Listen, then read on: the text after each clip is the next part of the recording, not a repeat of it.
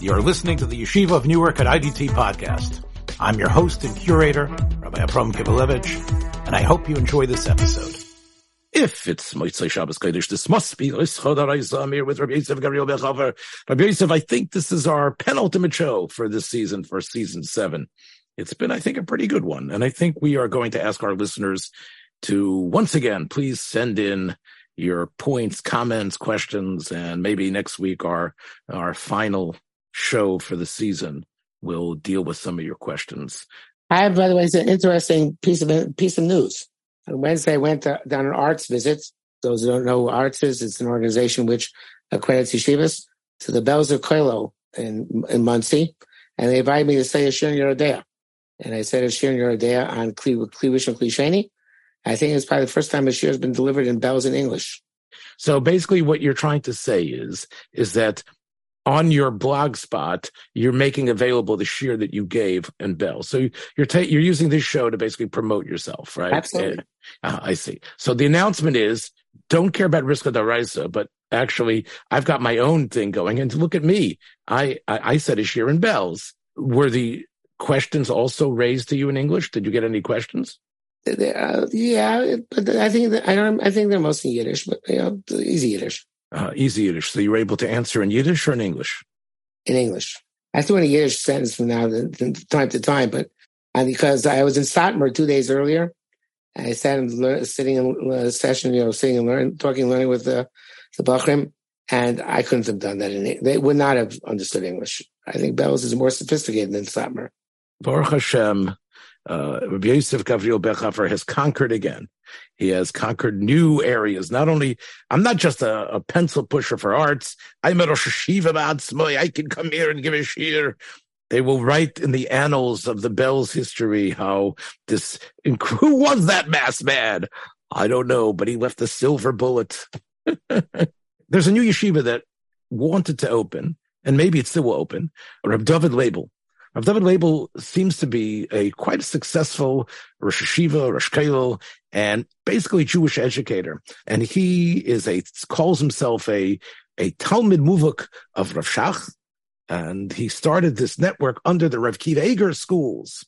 And he seems like uh, it was Hikesh Roshim, many Balabatim who had been in yeshiva, enjoyed learning under programs that he had developed, and now he wanted to come to Beit Shemesh and I think after he was miyayitz with Rabbonim in America to create a yeshiva that has secular studies. However, it's not in the actual Bismedrish, but I suppose it's some sort of online place where you could go. It's not in the actual building. I don't know exactly how he actually was magdarit. You don't actually take the courses in the yeshiva building itself, but it will allow the the post high school age uh, Israeli Bochrim to be able to be trained in various vocations, uh, to be ready to take on jobs that are high paying, to be able to become part of a 21st century workforce. Very soon after this was announced, the salvos started flying fast and furious. And it really, in a way, I guess, although we might be in error here, it marked the first turn at bat of the new, newly crowned Rosh HaGedolim, Rav Dov Landau. There's still a competition who's going to be the Rosh HaGedolim. Well, it sounds like Rav Bergman also signed a letter, but it was penned. It, it seems like the number I one. heard that there's a, also a Baruch Mordechai Ezrachis in the running. The conspiracy theorists say that's why he got sick. I see. I see. but it seems like this was penned, the Loshen here was penned by Rav Dov Landau. I did try on Shabbos to read through a number of these beautiful letters back between Rav Chaim and Rav Dov. Rav Dov writes about why this yeshiva needs to be put down. We have to fight it now. We have to create a tremendous voice against this, a, a whirlwind of, of anger ואוירס יורי השם בכל מוקם שהם, כי חלילה חס ושלום, לשלוח ביניהם את תלמיד המשום, ולתמוך בהם באיזושהי תמיכה חלילה חלילה. ואשרי כל מי שיש ביודוי לבארס הנגע הזה אויד מתחילס פריחוסוי if we can burn this out from the beginning as it begins to flower ויהי כרם בייס ישראל הנמונים להשם לתרוסוי נוקי Mikol sviche Tarbus Chatozu. I was taken a little bit by that term, sviche Tarbus Chatozu. And I think that there might be a remez, uh, although it might be miyusid on psukim about the, uh, the, the Tarbus Chachet, the, the svirach. In other words, they are trying to have their cake and eat it. They don't say Leibel is Arosha. They don't say that Leibel is a is a mesis mediach like Yechiel Michel of the 19th century, who came in uh, to Eretz Yisrael and tried to be makalko the Yishuv against uh, Rav Yeruchim Diskin and all the uh, Vasike Yerushalayim. They know that he's a Rav Shach Talmud. They know he's Turuf, but they feel that putting this in, it's a sfiach. It's something that's here and if it grows, it develops. And even this, though it might be supposedly kule kodesh and everyone, this will erupt into an isil that needs to be smashed right now. So it's a nice little turn of the phrase, but I don't think it really puts Reb Dov and other the signatories in it. Who else signs this, by the way? Let's see. Who else is this co-signatures on this? We have Rav Meir Bergman, which you say is uh, he might still he was in the running before. Rav Beryl Povarsky, Rav Moshe Hillel Hirsch, and of course Rav Zilberstein that we've spoken about. Uh, oh yeah, he's also in the running. yes, he's also in the running. I think I think even if Dov Landau becomes Gorador, the place to Gador will be Rabbi Zilberstein because that's what it divides up these titles. I see. Come on, please. No, I'm being serious. Okay, we, we, we, maybe Melech Biederman should be the place for the door. You know what I'm saying? I don't get it. I don't get it because he because he because he asked his Shver so many kashas because he was so involved with Rav Chaim Zachor Rocha. I mean, here's place. Rabbi is Rabbi Yoshev's son-in-law, and that's uh, that's Rav Chaim's brother-in-law. Is that enough? Not enough to be the place of Kador? Both of us, of course, agree that this is a ridiculous way to attack something that is obviously uh, going to be a big tayelis uh, if it can happen. No. Haredi Judaism is waiting for something to allow its burgeoning population to be able to take a role and contribute in a way that to to fend off all the criticism of being parasitic. Could you see any possible reason for Reb Dov and all these other Gedolei Yisrael uh, to come down on this? I want to tell you again until Rav Shach, the Chazon Ish had a kpeda that he allowed Midrashiyat Noam to open, but he said it should not call yeshiva. And that's why it's called it was called Midrashiyat Noam. At high school with it. The uh, Lev, the same idea, was allowed to open. I don't remember who gave Askama, but also out of tonight they don't use the term yeshiva, right? That became uh, that was the issue. So once they the term yeshiva, they were fine with it, so to speak. Dolim on the right when it came to uh, Ma'arava, I think that Rav Shach was Mechadesh that we don't care what name it's called. It doesn't matter. We're against it. Finished. right? And uh, they said at the time that Baruch Chait work, walked around with a revolver because he was afraid for his life from the Kanoim when the, when the Marava issue occurred. And we know that Mamish, some of the best families and tightest Bochrim went to Marova. And what about the what about the Yeshiva Chodosh? The Yishuv Chodosh is much older, so that I, it didn't get you know it was grandfathered in. And probably Rav Shach had a soft spot for it because that's what he taught first when he came to Eretz Yisrael. I'm guessing. Uh-huh. So the um you know the Chazon Ish took him out of there. That's what they say. Chazon Ish said he should go leave there and go to Ponevezh. So what's fascinating is that Reb Dov Landau's claim to fame hitherto was a evidently relatively famous letter he wrote at the time that Degel HaTorah split off from the Aguda, and he came out Eish Lahava against it, even though Rav Shach was on the other side of the divide. He was gutsy enough to come out against it and say how it was a terrible, terrible uh, development. In other words, why should there be a split among the Charedische Welt between the Chassidische Chevra and the Aguda and the Yeshiva Leit, the Litvish Yeshiva Leit to make Degel Why don't we? Why don't we stay together as one Chativa Achas? That was from Dov Landau's criticism of Rav Shach.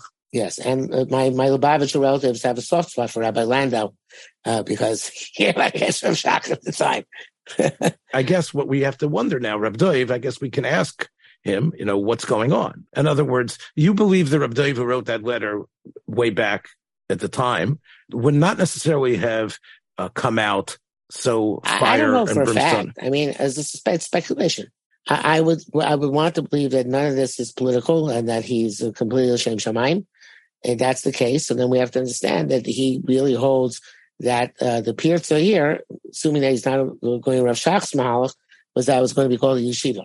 So maybe the pro- the way out for Lebel and all this program is to take this name yeshiva out of their uh, title, and this way, right? The problem is, is that we. By the way, know, that was the goiness. That's the goiness of Touro. When they opened their program for Hasidim, they called it Machon Parnasa. Right. Uh, yes. And we know, of course, when Touro started, this was also a, uh, the Touro was attacked. In other words, YU, everybody knew it was Treif, but here came Touro as an Eitzah for the Yeshiva Welt to take classes. And by the way, many of those original Touro classes were actually, uh, they, they weren't separate, boys and girls. Boys and girls actually were together taking these classes. We know that from that period, 45 or 50 years ago, uh, Touro has you know, look how many people it's it's saved Klal Yisrael in many ways, right? Look how many look look how, look how many people have been able to get degrees, have entered into the workforce, have been able to become therapists, doctors, and other things based Dr. on. Dr. Lander has certainly achieved his revenge on YU many times over. When I used to work for Catapult, doing Title One teaching, the Chassidish Chevra that I was surrounded with, they all had degrees based on programs they had taken for Touro. So, you know, Touro College has has done incredible things. But you know, one of the things I heard from my friends in Eretz Yisrael, Rabbi Yosef, is that America is different. That in America, the the the people that were involved in Torah Umesorah and others were Rabbonim, Gedolim, and they allowed Limudei Chol to happen, and they understood it was how important it was. So it was under hashgacha of the rabbinic world. Whereas here, Lebel is like starting something uh, without the haskamas of the Gedele Olam, and because of that, it can't be matzliach. It's that what happened in America worked because it was done uh, al pi atzas chachamim. I know what they're talking about. What, what, what, what, does that mean? Yes, yes, right. This is this has been the answer because part of what the chevra in in Beit Shemesh, where this was trying to being started, have said, look, America has been able to uh, have secular studies be uh, placed in yeshivas and schools. And I'm talking about high schools now. Well, because no in other words, they they basically conflated everything. Lebel is talking, I believe, about post high school. Right. Right. But but but the but they've brought a raya from everything. They brought a raya from from the whole element K through twelve programs that were matzliach in America. That's a very strange raya. But but they wanted to say America was different. Is it possible that the response is America's goals, and because of goals, we have the Hirschian approach that we need to be ma'uriv somewhat and be mashpia, but Eretz Yisrael has to be Tyrus HaKodesh. And therefore, what worked in America is because we were never because we were be'imek haklipa. But in Eretz Yisrael, it has to be different. And could be that's really what they mean. That that's why in Eretz Yisrael, nothing like this could ever be uh, vouchsafed because Eretz Yisrael has to be, as Rav Dov says, the Kerem has to be Kule Kodesh Lashem L'Torah uh, which which means, of course, that me and you, Rabbi Yosef, will never. We are we are bidievid b'toicha bidievid. That is one approach. But then, of course, you have what you've quoted to me from the Chassam Sofer and Rav Kook, Zochainu Avrocha, in his, his Nagdus to Rav Hirsch, is the opposite. is that really in Golis, Tayrim Derech Eretz didn't make sense to Rav Kook. But Davka in Eretz Yisrael, that's where we can rise and incorporate and be malit like the Shiva Kanei And as you quoted uh, some for a couple of times here to me that dafka in er, dafka in Eretz Yisrael is can you taka work and become a Baal Parnosa in the ways that you can't be in a Chutzor. So really, you know, the argument is probably we could go the opposite. We should not be scared of Limud in Eretz Yisrael. If any place we should be scared of, it should be in Chutzlaritz. True. But anyway, if that's the problem, then Rabbi Leibel, or his name is, should start it in Eilat, which is outside of Eretz Yisrael, so it shouldn't be a problem. Reasons it's in Beit Shemesh. That's part of the problem. Yeah. But the, I think Beit Shemesh, see, I think they didn't reckon how Beit Shemesh has now become Yerushalayim. The Beit Shemesh is an extension of Yerushalayim for so many people. So many people, uh, it's a bedroom community of Yerushalayim. So many people work and go to Yeshiva and Koil in Yerushalayim. So they say, how dare it be in Beit Shemesh? Okay. Is it possible that the next Godador can even come from outside Bnei Brak? Like, uh, like Baruch Mordechai Ezrachi as a dark horse? I don't think so. I think the mantle of Gadol Ador has shifted to Bnei Brak. I think Yerushalayim has been given up to the Hasidim. And uh, you want to be the Litvish Gadol, you need to be located in Bnei Brak. Look, you know, again, we, we've talked about Bnei Brak and what the Chazon Ish's Makshava was, and I guess you're right. There's a certain kiyum and das coming out of Bnei Brak. Last Shabbos was the ptira of someone who I think uh, you interacted with in your West Hempstead life, Shalom Gold. He's rabbi of uh, West Hempstead for most of my uh, formative years. Since uh, they came when I was in fifth grade, and they left already when I was out of high school.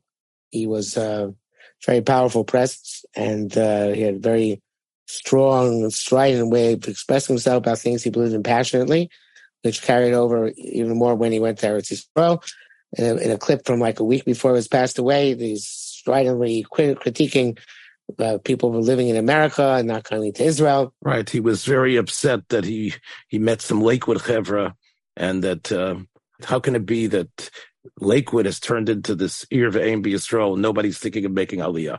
Yeah. He, was a, a, very sharp tongued fellow, very extremely opinionated, a, a tremendous uh, Zionist, a lover of Eretz Israel. So he, he's told over the story, it's printed up, that uh, he was taking a walk, I think it was in West Hempstead, and he met a family that were walking their dog, and they mentioned how that they were taking their dog with them to Eretz Israel. They're making Aliyah. And then he said, if if the dog is making Aliyah, how could he not make Aliyah? If a family understands that they're going and they're going with the hunt, so he himself would go. He he said to me once uh, when we had a conversation many years afterwards, he said he would not do it again. He would not have made Aliyah. He would not have made Aliyah. He said the first years were too painful. Before he went to Eretz Yisrael, he the the second you know first he was there for a year on sabbatical, then he went back. I believe I might be wrong, but I believe that he asked Lubavitcher Rebbe and Rabbi Yaakov Kamenetsky, right? So, and the Rebbe told him not to go. And Rabbi Yaakov Kamenetsky said he can go. So um, he listened to Rabbi Yaakov. In retrospect, I think he felt, and I don't know if he would have said. Know, well, you know what? I, I, want to push back a little bit. I, I never got the impression from I, I was by a Shalom Gold, I guess, in nineteen. Uh, I ate by his house in nineteen eighty, uh, possibly or nineteen eighty one. I was by his house. I was I was in his house in West Hempstead, and he uh, he was quite. Uh, he tried to have me as the I think the appetizer for the dinner. I mean, I was there with his nephew, uh, Sholgold. Now, I have to tell you that Sholom's older brother, Rabbi Yosef from Worcester, Mass, was considered one of the Talmidim Vasikim of Rabbi Yoshe Ber Soloveitchik. That's correct, yes. And, you know, and, and Sholom, although he might have spent some time in YU, was an Eretz Yisrael person. So I want to tell you, Rabbi Yosef Gold, who I, I, I got to know a little bit uh, through his son, Sholi, was mamish uh, an, an, an Ilui and a, a Masmid and a very interesting personality as well, but very dovuk uh, to the Rav. And I heard from Rav Aaron, uh, Soloveitchik that Yosef Gold, the Rav of Worcester, was kemat the best guy in the yeshiva at the time. Again, he was stuck at Farblunget over there in Worcester, Mass. Now, his younger brother went to Toronto and was one of the the of the yeshiva in Ner Yisrael. When Rav Sholem, in his youth, leaving Ner Yisrael, came to Toronto, he was laying the groundwork for a sniff of Ner Yisrael, which Ner Yisrael decided uh, to basically begin, I think, in the mid 60s. And Rev Weinberg came to be Rosh Yeshiva of that sniff. not right away. Rabbi Silberman started the yeshiva, and then Rabbi Ruderman sent Rabbi Weinberg after they had started it. I think that Rabbi Weinberg was not happy in, in Baltimore at that time. I don't recall the exact story, of course, but he was not happy, and was something you know, it was deterred, decided that they ship him off to Toronto. Ner wanted to kill two birds in one stone. Uh, Rav Weinberg, clearly a man of tremendous intellect, who seemed to have hit a brick wall in Ner maybe with the ascendancy of Kulefsky and other things. So the answer was, hey, Rav Weinberg, you'll go to Toronto, ostensibly to help really put the gushpanka on the sniff and to be the Rosh Hashiva in Ner Yisrael, Toronto. And he brought some of the best and brightest of his students with him at that time, including my good friend and Rebbe, uh, Rav Yaakov Moshe Pupko. And when they came to, when he came to Toronto, it was a very uneasy relationship between Rav Weinberg and Shalom Gold. And the other Rashiv as well. And there was, uh, uh, it got to a point that Rav Gold decided that he was going to be Moired in Rav Weinberg. Yes, they, it should say, in the of all three of them, that the story has never fully been divulged, and nobody knows exactly went, what went awry there. We should mention that Rabbi Weinberg, one of Rabbi Weinberg's Talmidim in of Toronto was Rabbi Tzuriel. He calls him Moir Rabbi because he learned by him in in uh, in Yisrael. So I guess we have to give Shalom Gold that's close that he was at least a shutif in some sense to the dream that could have been that Ner Yisrael of Toronto. I, he was a very he was a very authentic person, very fiery and very um, eloquent, and uh, he he made a tremendous Roshan, and he was a fantastic debater. Besides that, you feel he was a Micah Rabbonin? Yeah, absolutely. Oh, I, I, we have to say a very important thing about him is that he is credited with putting up the first, at least modern, community Eruv in North America. Now, of course, there were big there even beforehand, but uh, you know, they for many years that kind of lapsed. You know, they're not big, not legitimate kosher Eruv put up a community-wide basis for a long time, and a lot of the old ones, either had been built puzzle or were puzzle. And West Hempstead in 1971 we had the first uh, communal Eruv. Mm-hmm. On, and that might have actually planted once again in your brain the seed of Eruvin in modern metropolitan areas. Correct. I see. Yeah, everything comes back to you at this at this point. Tell me, would you say Sholem Gold was a Kent Leilman? He was a Lamdan. He knew how to learn. I don't. I never spoke to him learning, but I assume he was. You know, they wouldn't have sent him to um, to start in Arizona, Toronto if he was not Roy Lacoste. Uh-huh because I didn't get the impression that he uh, he was definitely a, a polemicist and a, definitely a fighter for ideals. But you know, he was shaku and sugis. I, am saying this is what I heard about his brother. That his brother was not as was not so much into rabbonis. He just loved learning. I don't know that much about him in that way. Can you compare him to Rav Kelmer? No, the Rabbi Kelmer would have, would have been Ban Gedolei Ador. That's what I'm saying. And is one who took his place, right? Yeah, but Rabbi Kelmer never showed that. West Hempstead had no opportunity to show that off. Right, but with Kelmer, we have his sefer on, on, on Ksuva. We have his sefer, Tosefes Ksuva, so we can see what Rav Kelmer's lumdus is. You can take a look at the footnotes there. Every single one is steeped in in Amkus. We talked about him, of course. So again, I you know my feeling is is that you know, Shalom Gold was a was a rabble rouser in a way, and a, for good things. He was a person that wanted to, uh, you know, uh, to sound the trumpet, the clarion call for Eretz Yisrael, for a more, you know, again, he was fighting and very much the very much like you said, the Haredi wave, pushing for Eretz Yisrael. Not a typical Ner Yisrael Talmud, Bechlal. No, I think there's love of Eretz Yisrael developed in West Hempstead on the job. And it came really from the Balabatim, those those people so, that yes. were friends of your parents. I think there was a very large percentage, including my parents, who try to make, uh, people who make Aliyah from from West Hempstead. Uh, the ones who came later than my parents, I think most of them succeeded. But uh, it started before my parents, after my parents, and uh, it was. So he was someone who was able to learn from his environment, as opposed to I'm just being much beyond the environment. Right. Once you mentioned uh, Shaul Gold and his father, so Gold himself once told me this great, this great marshal that there was once a um, a, a, guy whose wife was kept henpeck him that he's never gets any position of responsibility in the shul, and everybody else is a gabbai, is a shamish, is a president, is this, that, the other thing. And her, her husband garnished and she feels embarrassed. So the guy says, okay, I'll go speak to the rabbi about it. So he goes to the rabbi and the rabbi hears his, uh, his litany. And the rabbi says, you know what? You're right. Your wife is right. We're going to make you in charge of the Hesadonda. So, um, uh, he's very happy. So he goes home to his wife and tells his wife, I'm in charge of the Hesadonda. So his wife says, That's great. I'm thrilled. But what is the Hesadonda? So he says, I have no idea. I have to go back and ask the rabbi. So he says, he gets back to the rabbi. The rabbi says, he asks the rabbi, what's his Hesadonda? So he says, on Rosh Hashanah Kippur, there are a lot of people who don't know when they're supposed to sit down and get up, sit down, get up during davening. So you're in charge of the hey, sit down there. Whenever somebody gets gets up is not supposed to get up, you tell them they're supposed to sit down. It's a, a beautiful marshal. I mean, well, it's a very elastic marshal, but that, that everybody needs to have their feeling of dignity. I don't know if that's the right term for that because this makes this makes spoof dignity. In other words, everybody needs to make uh, have a position of dignity, even if it's the most ludicrous thing, and that in and of itself becomes for them their achiza and their own specific sense of uh, uh, of self self value, and their women and their wives better than them. Alachas Kama Vakama, what uh, Lebel was trying to do was to provide so many people with a sense of purpose, dignity, and something in the real world. Right?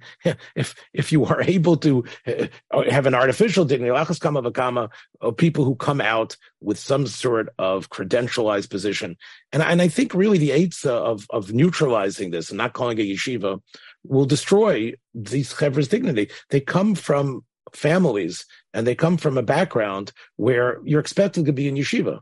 And if you're going to tell them, no, I didn't go to yeshiva, I went to Lebel's Machon, that will once again burst the balloon of, of, dignity. The point is, yes, I was a, I'm a bentera. I went to yeshiva. I consider myself a yeshiva man. This is my parnasa that I was able to get al HaKodesh, and now I can help serve uh, the community. I can be a therapist. I can be a nutrition, a plumber, whatever it is. And as you say, you've got to give person you got to you got to give people some of that hey sedanda and if you don't have that then a person feels overwhelmed not everybody can be uh Reb Dov Landau and be the Gadol Ador. You know last year we did a popular what if alternative history series. And I, I wonder you know this I think was Reb Chaim Oizer's mistake. Who knows what would have happened otherwise? Reb Chaim Oizer prevented the Hildesheimer Seminary from moving to Europe. And uh, uh, it's in 1934 had he not prevented that, then there might have been a different atmosphere, Bachlal. But again, as I mentioned, as I indicated before, the the never underestimate the the power of the Alta Yishuvdikos and their Yarshim, their ability to crush Rav Pinnis's idea, to crush almost everything. Might have it, it might have lasted, but something tells me that uh, it probably wouldn't have necessarily been hickish roshim in that way. What the whole Terim Derech Eretz Welt and and the Hildesheimer mentality, it doesn't exist anywhere except in a small little pockets in Eretz Yisrael, right? It, it, it, as you said, Machon Lev and other places, but generally it's it's marginalized to a, to a, a tremendous degree. Yeah, you're right. Perhaps uh, you know if, if someone with a, a great shir kaima would have been in the head of it, maybe things would have been different. Uh, you know, Kol Torah is supposed to be that kind of yeshiva. Kol Torah was started by Talmid Rabbi Hildesheimer, by Rabbi Baruch Kunstadt, and by Rabbi Chil Michal Schlesinger. And so it was also the first yeshiva in So I think to give have shir in Hebrew as opposed to Yiddish.